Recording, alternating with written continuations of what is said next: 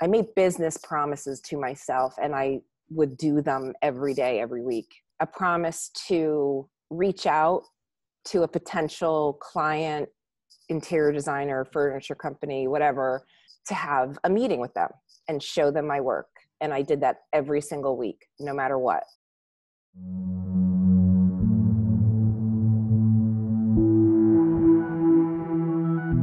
Hi, friends. You're listening to Art and Magic, a podcast where we connect all things practical, magical, and really real when it comes to walking the artist path. I'm your host, Devin Walls, painter, mentor, and dreamer. Thank you so much for being here. Now, let's get into today's episode.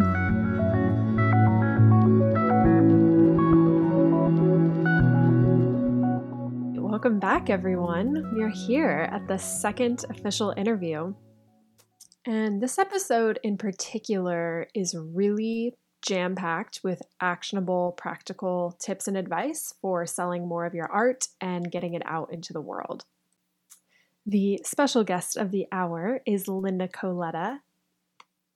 And I was just floored with how generous she was with her experience, her story, and her knowledge. She really pulled back the curtain on exactly how she got into the interior design market and exactly how she started selling art.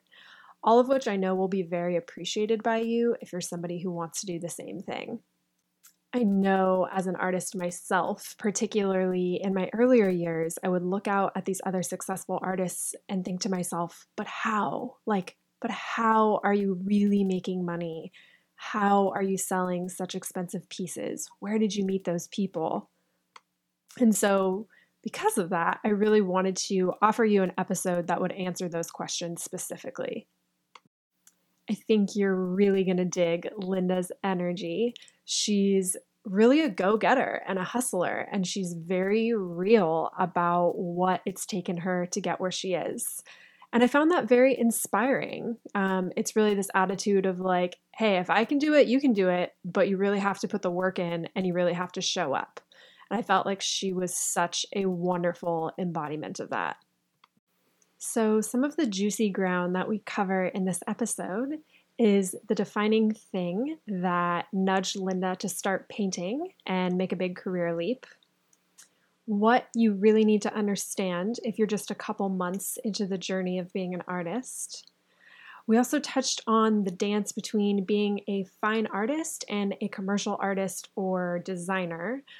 I particularly loved Linda's perspective on this. It might have been one of my favorite parts of the conversation.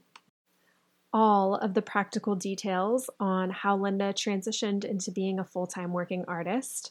That includes the business stuff, the commitments she made, the outreach emails she wrote, hustle, and all. She also talked about the journey of being self taught and what that has and hasn't meant for her career as an artist. And we also talked about what it's like for her to exhibit at Burning Man, which was a really fun part of this conversation. So, if you don't already know her, Linda Coletta has been creating art in various mediums for over 25 years and first translated her passion for art into a career as a scenic painter in the television industry, all before dedicating herself full time to painting professionally. Her artistic approach as an abstract expressionist creates vibrant and uplifting works for designers and individual collectors. Linda is self taught and works from her studio in Bridgeport, Connecticut. So you might want to get a pen and paper for this one, or at least plan on listening a couple times because you're definitely going to walk away with some practical, actionable steps for your own art career path. Okay, without further ado, let's get into the episode. All right. Hi, Linda. I am so excited to have you here and to talk to you. Um, thank you so much for coming on the Art and Magic podcast to share a little bit of the behind the scenes of your your artist life with us. Thank you. I'm excited to be here. Awesome. so, I was thinking that maybe we could start with just a little bit about your journey into becoming a working artist. I'm wondering if there was like a defining moment that maybe led you to take your work serious enough to pursue it, or if it was a little bit of a slow unfolding into becoming a professional artist. Um, anything you want to share about that process? Sure. Um, there's a lot I can say about it. Um, I I've always been a professional artist, actually, mm-hmm. um, but not always making my own work. So I actually started out um, when I was about 19, which was in 1993, um, as a scenic artist in New York okay. City, and so I painted backdrops and did set design work um, for the music television industry and like worked for MTV and VH1 and all these fun places. But I was I was painting, uh, but for set design and set okay. designers and things like that. Um, I did that for many many years. Then I had a baby and I moved to Connecticut and got out of the production industry um, and dabbled in visual merchandising and graphic design and i was even a yoga teacher for a few minutes.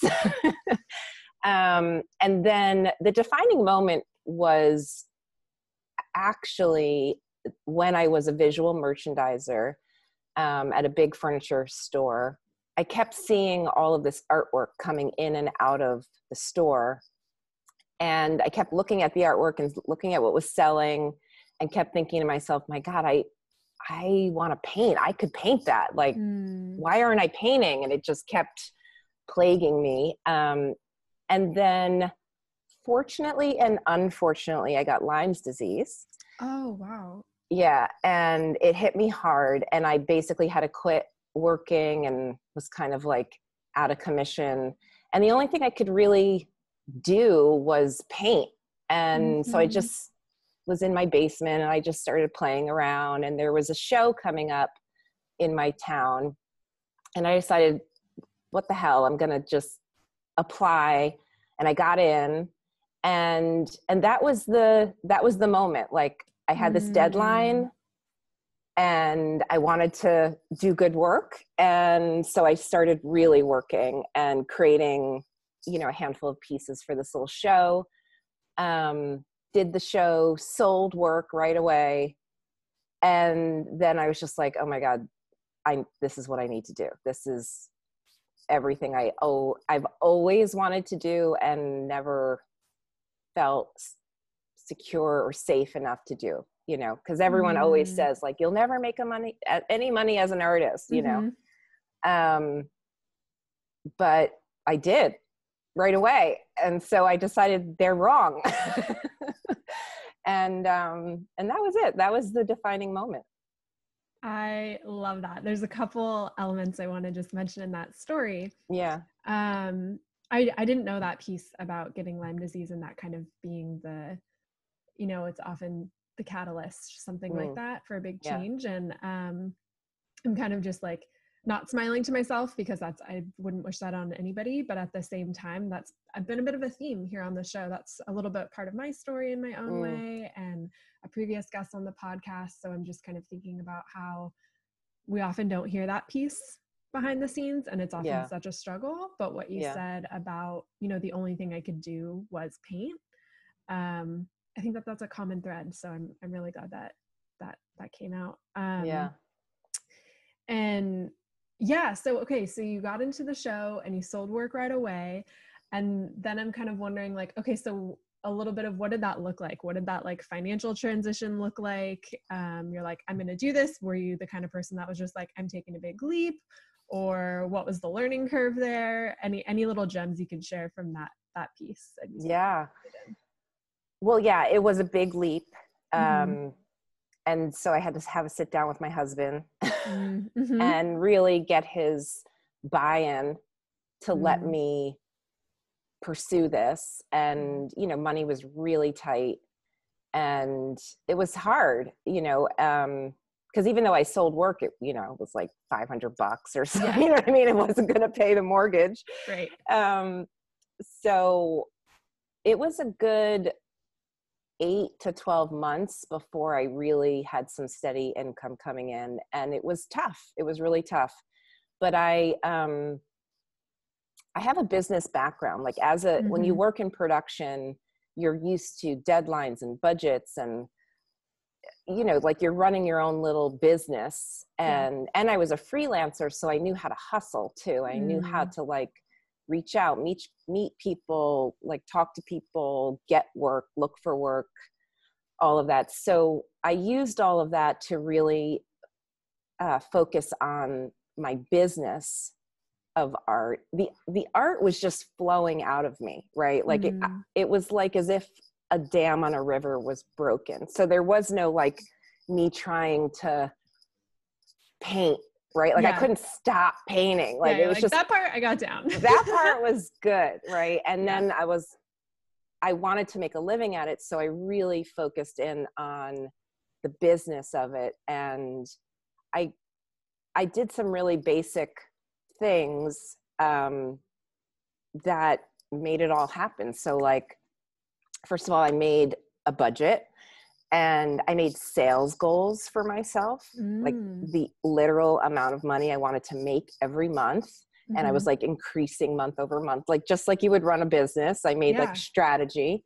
Um, I made a list of every single person, every interior designer, every gallery, every everyone in my local area that I should reach out to, mm. send my mm. work to, have a meeting with and i had a promise that i made you know like i made business promises to myself and i would do them every day every week um, mm-hmm. a promise to reach out to a potential client interior designer furniture company whatever architectural company um, to have a meeting with them and show them my work and I did that every single week, no matter what. Wow, that's very impressive. I love um, that. I also had a promise to paint every single day, no matter what, even if it was just like the stupidest little doodle. Um, I made a promise to post to Instagram every single day, no matter what. Same thing. Um, and a, you know, a handful of others where I just got really disciplined about building my business, building my business, building it, building it, building it. And it was scary. Like, who wants to like call some random person and be like, "Hi, I'd like to show you my work." Yeah. Um, but for the most part, they were like, "Oh my god, that's awesome!" Because most people don't do it, you know. Mm-hmm. And um, and I got really educated about my local community. Um, I live in Fairfield County, Connecticut, and there's a huge interior design com- uh, community here and a lot of people redecorating their homes and so there was a lot of opportunity for business and mm.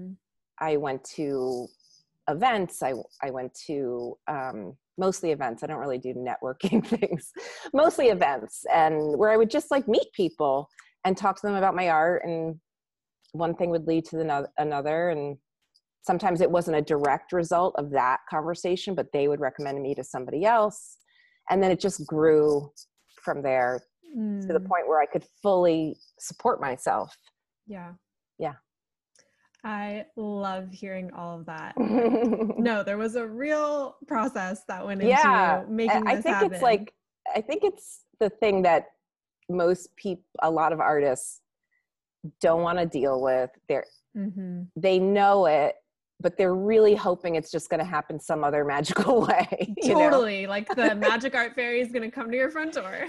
right. You know, or like the gallery's going to call and yep. they're going to sell all your work, you know. And I don't know. I just, I mean, of course I wanted that, but I was also hungry for mm. making it happen for myself.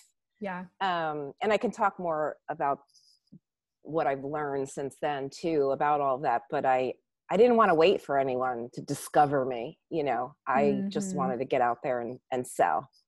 Yeah. Um, yeah. Awesome. Okay. So I do have a couple specific questions. I'm glad yeah. that came up.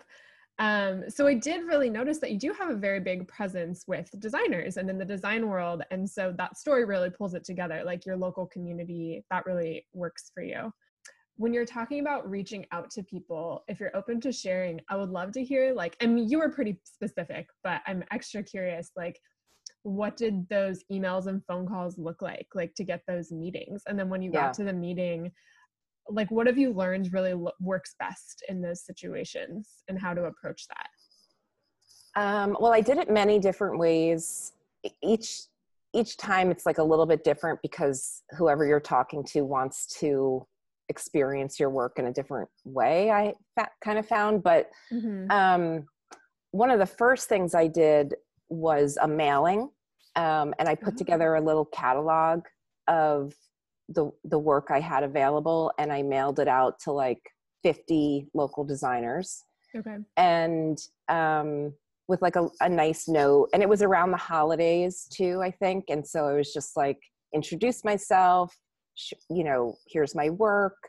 I would love to have a meeting with you if you'd like to come to my quote unquote studio, which was still my basement at that time, Mm. which was mortifying for me, but I still invited them anyway, you know? Mhm. Um, and that's part of it, like just getting over your fears and your Yeah. preconceived notions and thinking everything has to be perfect before I ever talk to this person. I like made myself get over that fast.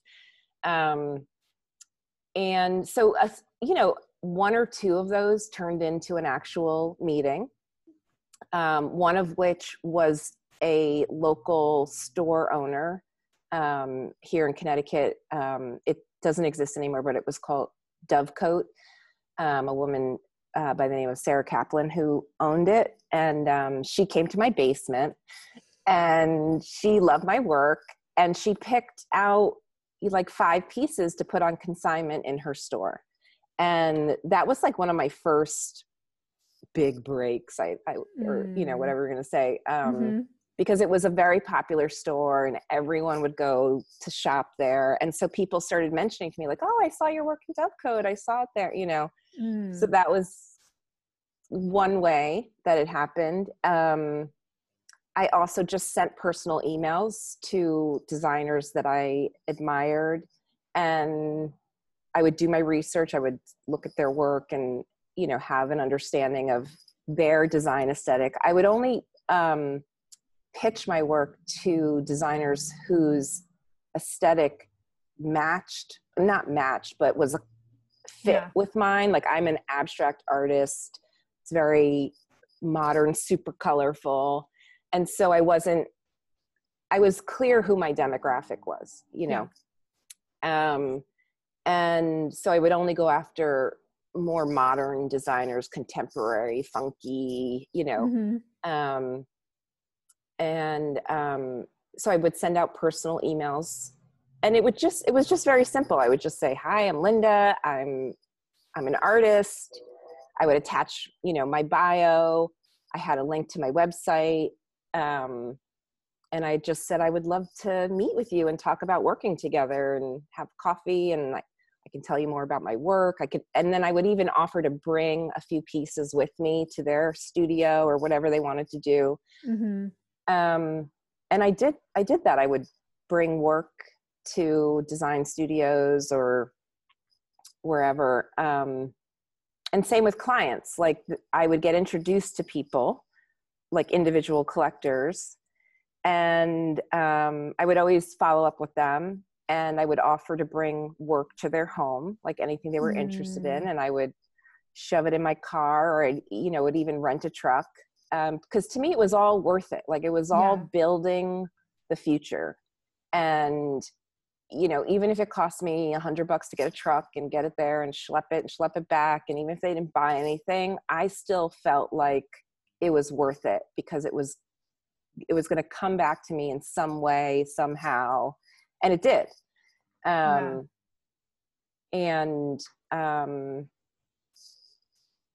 you know nowadays i mostly have studio visits because i have a big beautiful studio that, that It you can see. No one else can see it but it's But they can go to your Instagram, which I highly Yes, recommend. they can totally see it there. Studio porn. Yes. so yeah i just encourage people to come here all the time because they're they're so inspired to see and all you know all my work is here. Um, but i still bring work to clients homes and hustle. Like i'm always hustling you know? Mm. um, but for me like how i did it was just very honestly and authentically it wasn't like I was trying to be something I wasn't. It was just like, hey, I'm Linda. I love your work. I think you'll love my work. Let's have coffee. Mm. You know, Yeah. and that was it. totally. And two, I'm imagining um, you probably got a lot of like non responses and a lot of like for every email you sent out, or I'm imagining there were many emails sent out for every meeting that happened or oh my God. Yeah. sale that actually occurred too. Oh, yeah. Like, a lot. And you can't take it personally, you Yeah. know? I mean, it takes a while to learn that, but what specifically with interior designers, what I have learned is that um, first of all, they're crazy busy and they've got Mm. 14 projects happening at once and 27 crazy clients and you know, they're Mhm. just like "Ah!" and um and they they um what's the word? They um I don't know how to explain it, but they're like just looking for what they're looking for when Yeah. they're looking for it, Got right? And so you just have to hit them in the right moment. So if you send them your work, but they're in the middle of like, I don't know, some project in Guatemala or I don't know, and it's just, they don't need it for that project in that moment, you're not going to hear from them. But if you continue to follow up and just, um, you know, keep showing them, like, I just create, you know, just finished this new body of work. I just finished this new body of work. At some point, you you hit the timing just right and they're like oh my god i was Mm. just looking for that for a client that's perfect let me come see it da, da, da. so persistence is important but not like annoying right.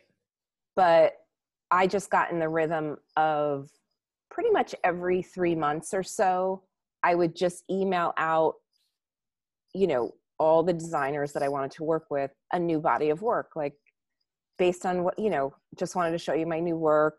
Um, maybe you're working on something right now where this is a fit. Let me know. And then sometimes that would turn into a direct sale. And then sometimes they would finally get back to me after you know i've emailed them eight times already and they'd be like Mhm. actually i'm really ready to come see like i finally have a minute you know? Yeah. um so i just don't i don't take it personally. I think people are just like busy you know Yeah. and sure. overwhelmed and just trying to get through their day you know Yeah, it's Um, not a sign that they don't like your work or don't want to work with you. It's just a timing thing. And I think that's yeah an important mention, especially for the interior design piece yeah to keep following up with the new work. yeah yeah Love that. So, something else on that working with designers note that I'm curious about. Mhm. You said that you only sought out designers that, um, you know, like vibe with your style. And I'm curious, you know, doing so much work that is for design, how you keep your own creative process separate from maybe those kind of desires or that influence, you know, like if you see or or if that in- inspires your process like is it Mm. like i think that this will look good in this kind of scenario or do you try to keep your art separate from that kind of thinking? How does that play out like your artistic truth versus like merging your work in the design world? Does that play a role at all in the very beginning i saw the interior design community as a as a real potential place to sell my work Mhm. and um and not that i wasn't interested in being in galleries and i totally was and am Mhm. um but i i also just i wanted to sell Mhm. so that i could buy more paint and canvas so i could keep painting. That was the goal totally right? get it. And so selling was really important you know and i and i think that's an important point for all artists. You need to sell your work so you can keep painting. Yeah there's no work without any money. It's just kind of the way it is. It's yeah. it's really depressing right? Yeah. Um so i i went after the design community because i knew i could sell there and then Mhm. yes at the very beginning i got um overwhelmed with like oh my god i need to paint in these colors i need to Mhm.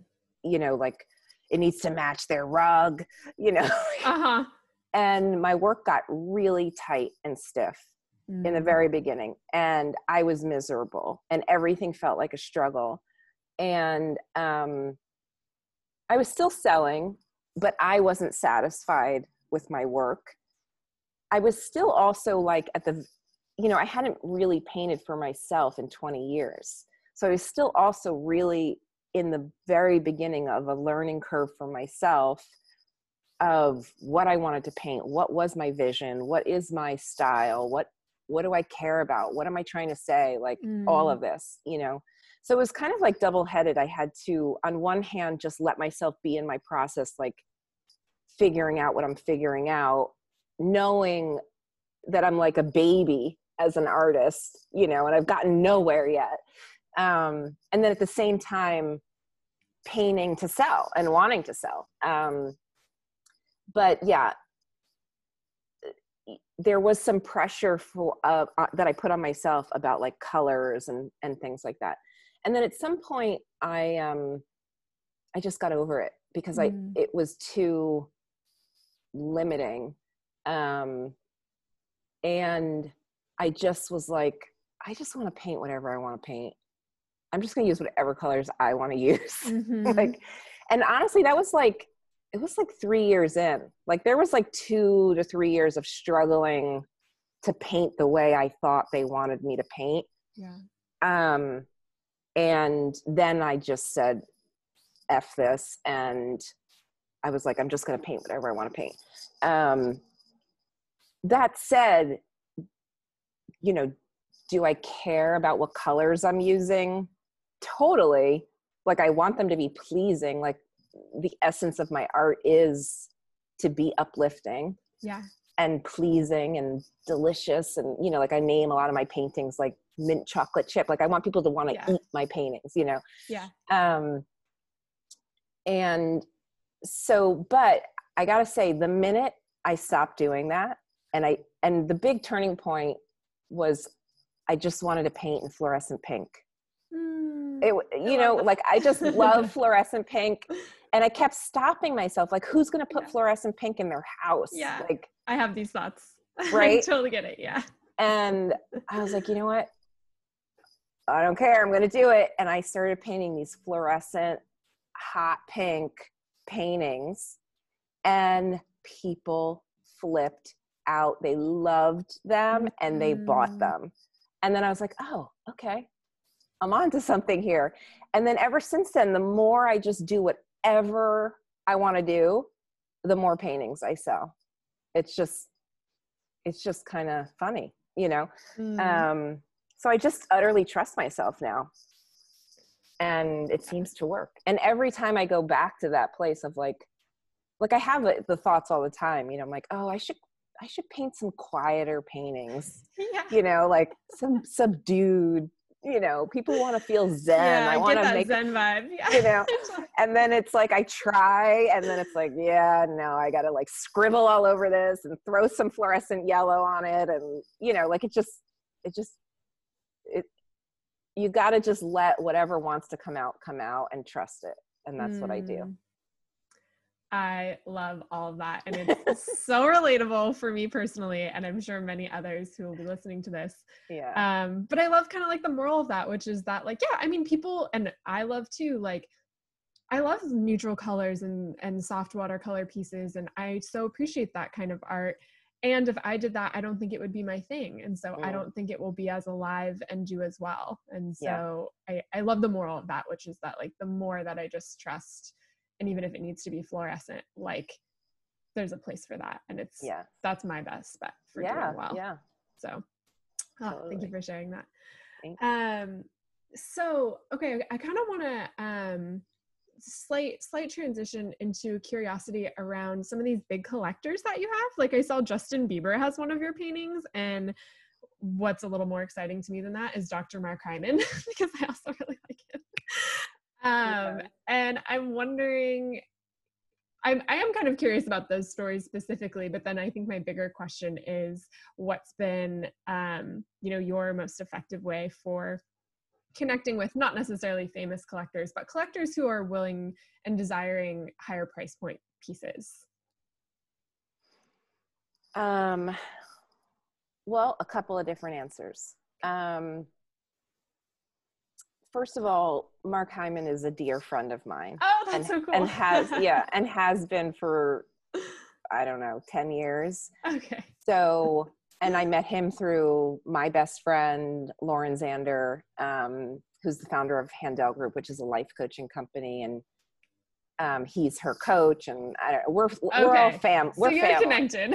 Yeah, I just happen to be connected to him, okay. Okay. um, and he loves my work and and owns my work. Um, and I actually did a very special piece for him in commemoration of his sister who passed away. That was the first Mm. piece I did for him, and um, and a few others after that. Um, so yeah, I mean that's that's one you could just chalk up to luck, okay. you know. Got it. Um, then Justin Bieber, oh my God, I don't know how to feel about that. it's so conflicting. Um, he found me on Instagram. Stop. Yeah, That's wild. I know. um, the power of Instagram, man. I I utterly love that platform. Um, he found me on Instagram. He anonymously bought a piece for me. I didn't know it was him um, until he posted a story of it in his house. He like did this tour of his house, and there was my painting. And I was like, like fifty of my friends. Did he tag you in it? No, he didn't tag me. Oh. um but like what was even funnier about it was i found out like so many of my friends follow justin bieber. And i'm like why are you following justin bieber? You're like, I would have never known. i know. But like 50 of my friends reach out and they're like your work's on justin bieber's story. Um so we you know it was very exciting and you know everyone was freaking out. Um and but nothing came of it you know like that was it he bought my work he posted it and the end it's not like anything changed yeah. you know Yeah. Okay. um, but it's nice you know it's a nice Yeah. accolade and um but at the same time you know i mean he's right. cool i'm not gonna badmouth justin bieber he's done pretty good for himself you know Well, just kinda like a um, wild thing and and so random the way I actually really enjoy that that's the random. story. yeah so we, we can chalk that one up to just complete randomness and the power of instagram Love it. um yeah and then um other collectors um um, well, I do work with a gallery, Uprise Art, Mhm. um, and they've placed my work in many institutions and you know big um, bigger collectors hotels apartments buildings you know things like that um, so that's one way that i do it through galleries um, and then I, I mean it's mostly just me um, promoting myself Mm. on Instagram mostly. I mean, honestly, at this point, I'd say a good 70% of the people who find me are finding me on Instagram, even locally. Oh wow. Um, so it's just, for me, a very powerful marketing tool. Um, and yeah, I mean, big collectors have found me on Instagram and have, you know, commissioned me or purchased work for my inventory. And that's mostly how it's happening yeah. and you know friends of you know every every client potentially leads to another client because they tell their friend about it i mean that's happened so many times or i do a commission for someone and then their friend loves it and wants to commission me Mm. um, so you know one thing always leads to another for sure which is why it's so important to be great with your clients and take really good care of them and make sure they're happy and go above and beyond Mm. um I, th- I feel like it's another mistake that artists make they have one commission and they like i don't know they clench onto it or something and they i don't know like let me say it this way. I just believe in um generosity and like just making it ha- happen making someone happy. Not like i'm going to sell myself short but like you know like let's say a person wants this giant painting and they only have four grand Mhm. but really i would charge six grand for that painting but they only have four grand I, a lot of times not so much anymore but um a lot of times i'd be like great four grand it's yours you know and i just Mm. like blow their mind and just like pay it forward right Yeah. And then that just comes back to me tenfold right like then they tell their friends and you know so i just really believe in paying it forward and putting it out there and just making it happen making people making my clients happy and feel well taken care of and then it all always comes back to me tenfold Mm, you know yeah. Yeah. I think that's a really good point. It's almost like igniting the fire of excitement in the collectors of your work because then that will spread. So it's like Yeah. however you do that and whether that's through generosity or yeah just your beautiful work or or whatever. Um yeah and i feel like you know artists can forget that it's a business Yep, totally. and they need to get make their clients happy like just like Mhm. you know you go to a restaurant and you want to have a good meal you want to be served and you want to you know when you ask for something they bring it right back to the table immediately you know Mhm. like it's the same thing you know like yeah. the client it's not the other way around right like the client is not serving you you're serving the client you know so Mhm. again i feel like i learned a lot of that from my production days and just understanding service Yeah. you know like you get the director what he wants when he wants it you know or she Mhm. um like so i just always operate that way with my clients and Yeah. it pays off Yeah, totally. Thank you for sharing all that. I think that that is an important the business piece, the customer service piece, like you know, if that's what we're gonna call it, but Yeah. it is that. it is Um, I love all that. I do, I am just have like one curiosity. So with Uprise, because I have seen them around and I love who they curate. Did they reach out to you or did you reach out to them? I'm so just curious about how that process has worked for you.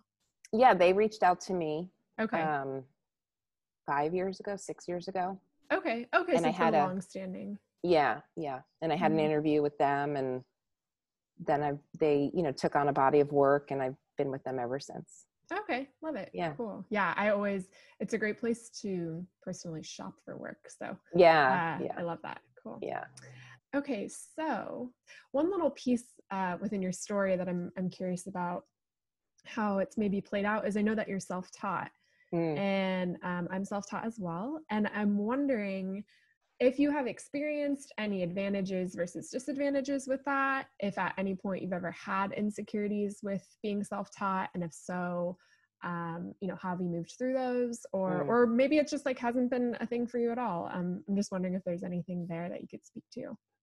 Sure. Well, let's see. Sorry, that was kind of many questions in one.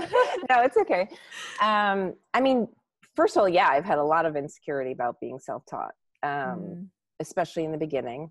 And, but at the same time, I'm self-taught, but both my parents were artists. mm, that's helpful. Yeah. And I did do a year at Parsons School of Design and Mhm. dropped out as soon as possible. I had like literally the worst experience of my life in art school. Mm, um and um but yeah there was a there was a lot of insecurity around being self-taught for a f- couple of reasons one is that i even though i work with a lot of interior designers i um, also work with galleries and submit my work to many shows and exhibitions and i have an intention to be represented by galleries and um, you know, like my big dream is to be like in the Whitney Biennial, right? Like, right. Yeah. who doesn't want that? Yeah. Um, so I want my work to be taken seriously, and and I, I mean, the big thing I've struggled with. This is a little off topic, but you know, how do I sell work and and still be taken seriously and not be seen as like a a decorative artist? Perfectly on topic. Yes. and I've you know struggled with that for a while, and it's um, and at first I really was okay, and just let it be okay that I I really was a commercial artist. Like I was really Mm, focused on interior design. Um, I was selling prints on One Kings Lane, um, and I was just hustling for money yeah. because I also knew in the background that I was still a really green painter Mhm. and i and i needed to grow as an artist and i needed to find my voice and i needed to really get some years behind me you know just because you throw paint on a canvas sorry i don't think that makes you i mean sh- i don't think that makes you an artist i'm sorry i'm just Yeah. gonna say it right like i think there's so much more depth to being an artist and Yeah. it's not just paint on a canvas it's Yeah. art history it's art philosophy it's color theory it's figure drawing it's all you know like i have t- literally taught myself like no i didn't go to school but i have read so many books have done so many classes so many lectures you know i study people i've studied people on instagram i'm watching i'm learning from them i'm you know going to shows and going to ex- like i am a student of art Mhm. and um so i really wanted my work to be taken seriously but also knew i had a lot of work to do and that, that i wasn't actually even ready for anyone to take my work seriously because i didn't know what i was doing yet you know Mhm. like i don't know where i am. I'm glad you like this painting and you want to buy it. Awesome. But you know i look at my work from then now and i'm like oh my god throw that Yeah. out. It's terrible you know. Um and so it wasn't until about four years in or maybe even five years in that i yeah actually about five years in that i was like okay i actually think i'm somewhere Mhm. with my art Mhm. i Yeah. actually respect my own work deeply i could actually see it in the whitney biennial like i could literally walk through the front door of the whitney with my painting and feel confident Mm. right and Mhm. so then i started transitioning and i stopped well some of my prints are still on one kings lane but i stopped doing new collections of prints with them i i backed off a little bit of the interior design kind of stuff and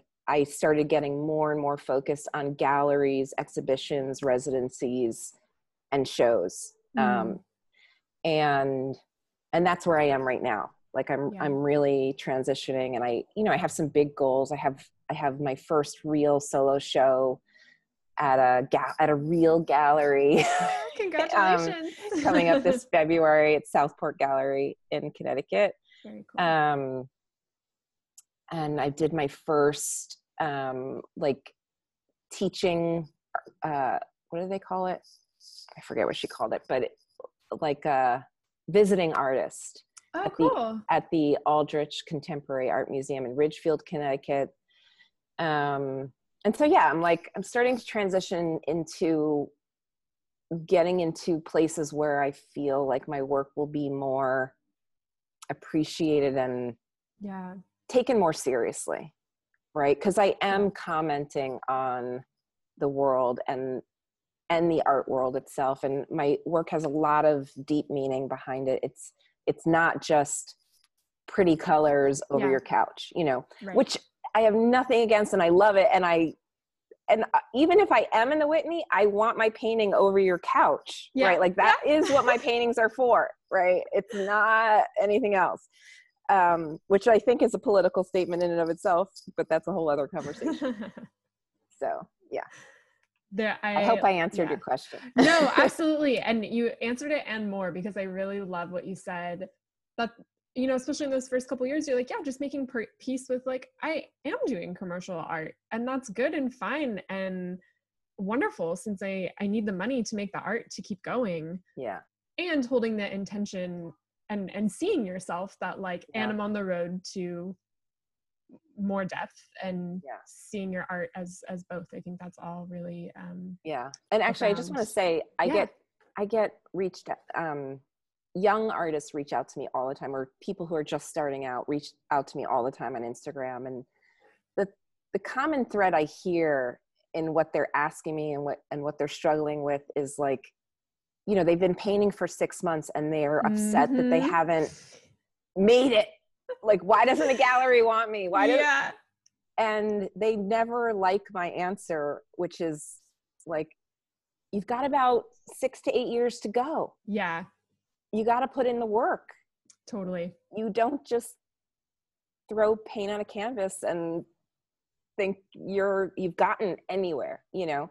I mean i'm Mhm. sure there's some prodigies or whatever but um it's work it takes practice it's called practice and process for a reason right Yeah. it's a process Not to mention, in six to eight years, if you keep going, when you look back at your six month mark, you will be so glad that you Right. were not in a gallery Yes. at that point in time exactly and that you were not discovered. it doesn't feel like that in the moment, but I Yeah. promise it will be true. it's so true so true but it Uh, also yeah. you know it doesn't mean you can't be selling work all Totally. the way just Yeah. understand where you are in the grand scheme of things Absolutely. you know hundred percent. Yeah. Yeah. So important.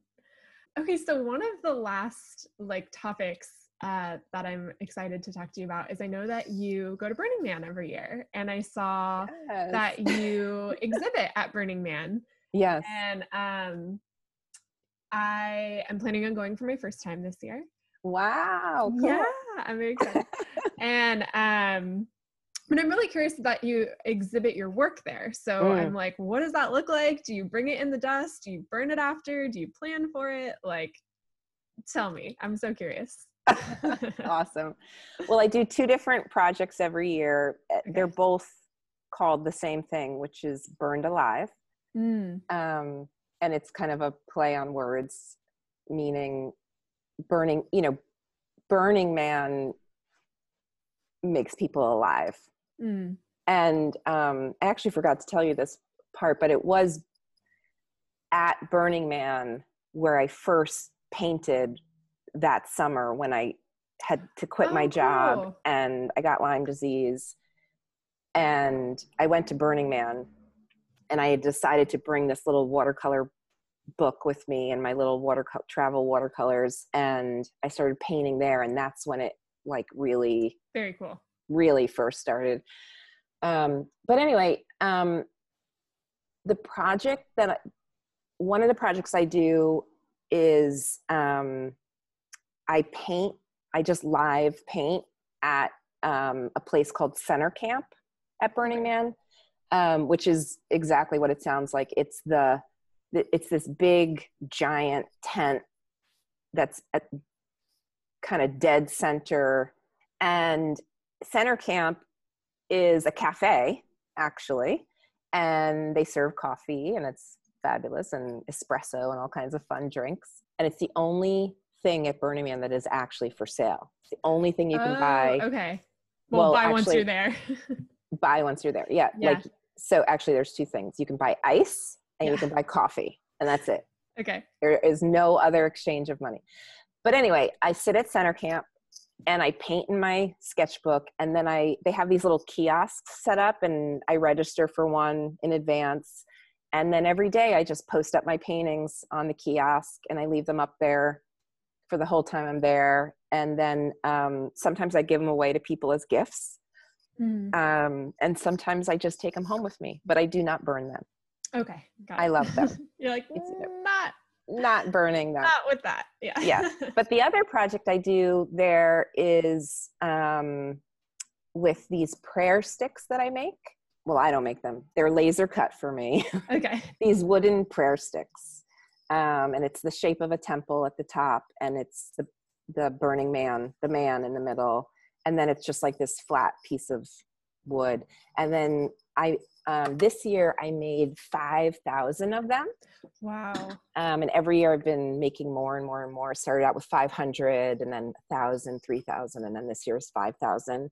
Um, and I have, so I have boxes and boxes of them and I bring them to center camp and people just take them to write like a prayer or, you know, like let something go or whatever, you know, whatever they want to write, say goodbye to a loved one, write a dream for the year, write some you know goal they have. And you know the the simple direction i give them is it says take me to your temple. And so people write on them and they bring them to the temple, which is this huge structure at Burning Man, which is literally a, a wooden temple that gets burned down, which is like such a sacred, beautiful place that gets filled with people's messages, letters, you know, all kinds of um, items, shoes, whatever of of things people want to let go of and burn and say goodbye to. Um, and so people bring these prayer sticks to the temple to write something on and and let it go. And so mm. that's the other project that I do. I love that. That's yeah. so cool. Yeah. This is going to be this summer will be my 10th my 10 year oh, wow. Burning Man. That's yeah. so exciting. It mm-hmm. is. I love Burning Man.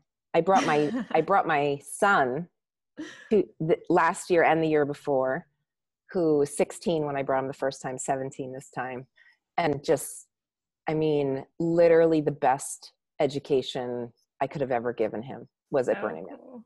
Like instant adulting. mm that's so. I bet. Did he love it? Oh my god! I mean, sixteen-year-old going to Burning Man. I bet he was pretty excited. he was very happy. Very happy.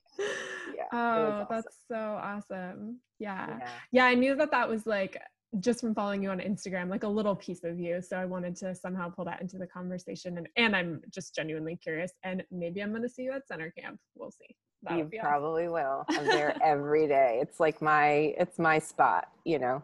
So, yeah. you know, there's so much to do at Burning Man. Um, I'm a daytime person. Some people like to go out all night to all yeah. the, you know, parties and dancing and all that, but I'm, I'm more of a daytime person and I love to sit at center camp and paint and mm. talk to strangers. It's the best talking to strangers. Cool. Like so much fun.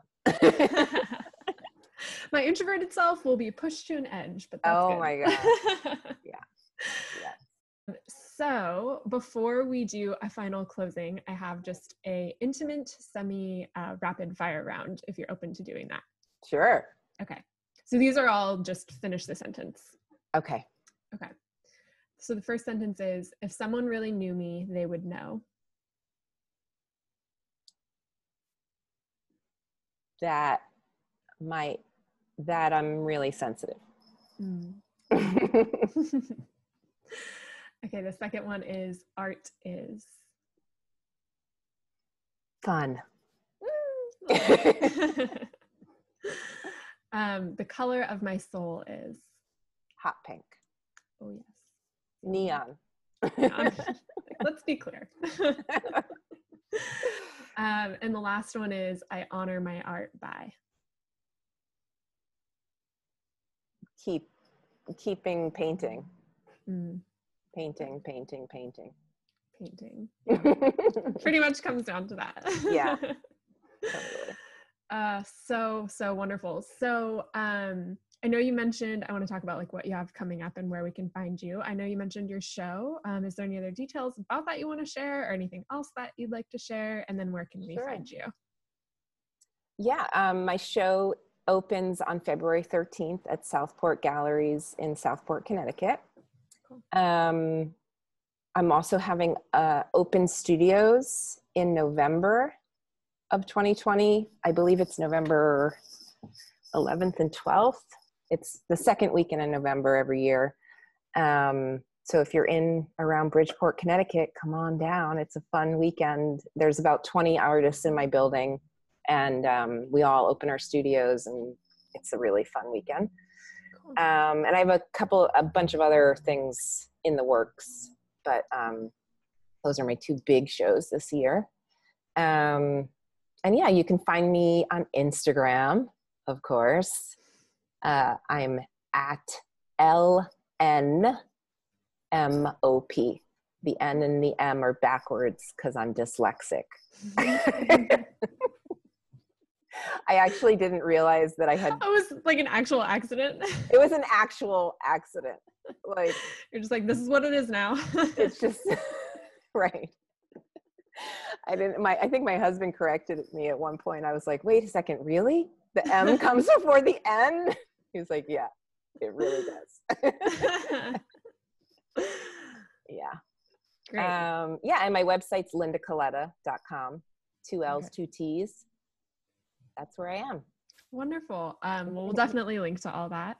Awesome. And thank you so much for being here. This has been such an informative and fun and real conversation. And I just, I really appreciate it. And I've, I've really appreciated following you over the years. So, Aw, thank you so Very much. happy I to have you on. it too. yeah, great.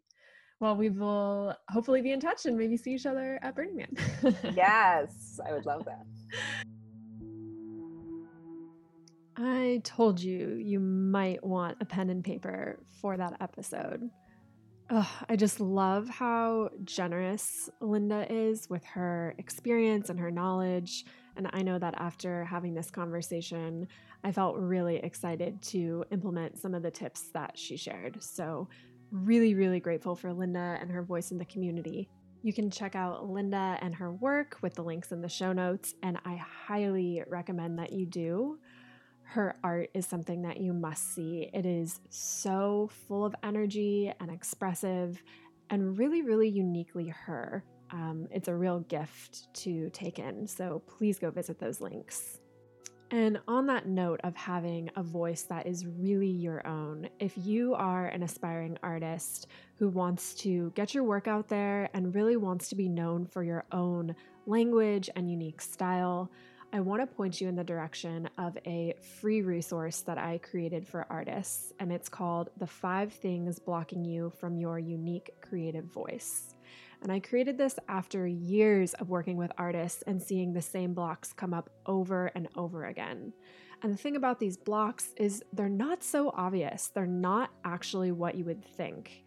And I noticed that once we could identify what was holding someone back or acting as this kind of wall between their creative energy and their most authentic style, they could really start to take off and own who they were as an artist. So the link to that resource is devinwalls.com backslash resources. Again, it's totally free, and you can find that link in the show notes. As for the podcast, this is a really exciting time where next week there are two episodes coming out. The first one is a solo deep dive where I go into exactly what my journey has been with creating a sustainable art business. I am a highly sensitive person that cannot push myself to overwork, and it's been a really big learning curve to discover how I can craft my business in a way where I still have lots of time to make art and I can still be successful. So, I'm going to be sharing with you exactly what I've done to do that, some of the mistakes I've made, and how you can start to implement that as well. Following that episode, we have an interview with Taylor Lee, which is so juicy and nourishing. And she talks about how we can start to craft and hone our unique story uh, to sell our work and get our work out there. She shares some really beautiful, vulnerable things about how she weaves her story into her work and exactly how she presents her message to her audience. So, you definitely do not want to miss either of those.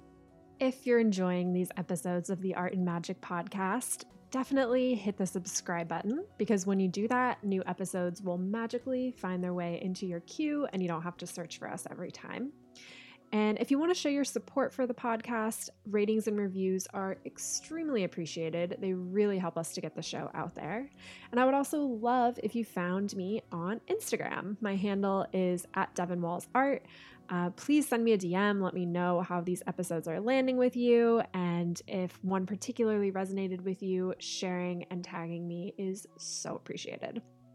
So that is all we have for today. I'm sending you lots of love and tons of magic. I will see you next time.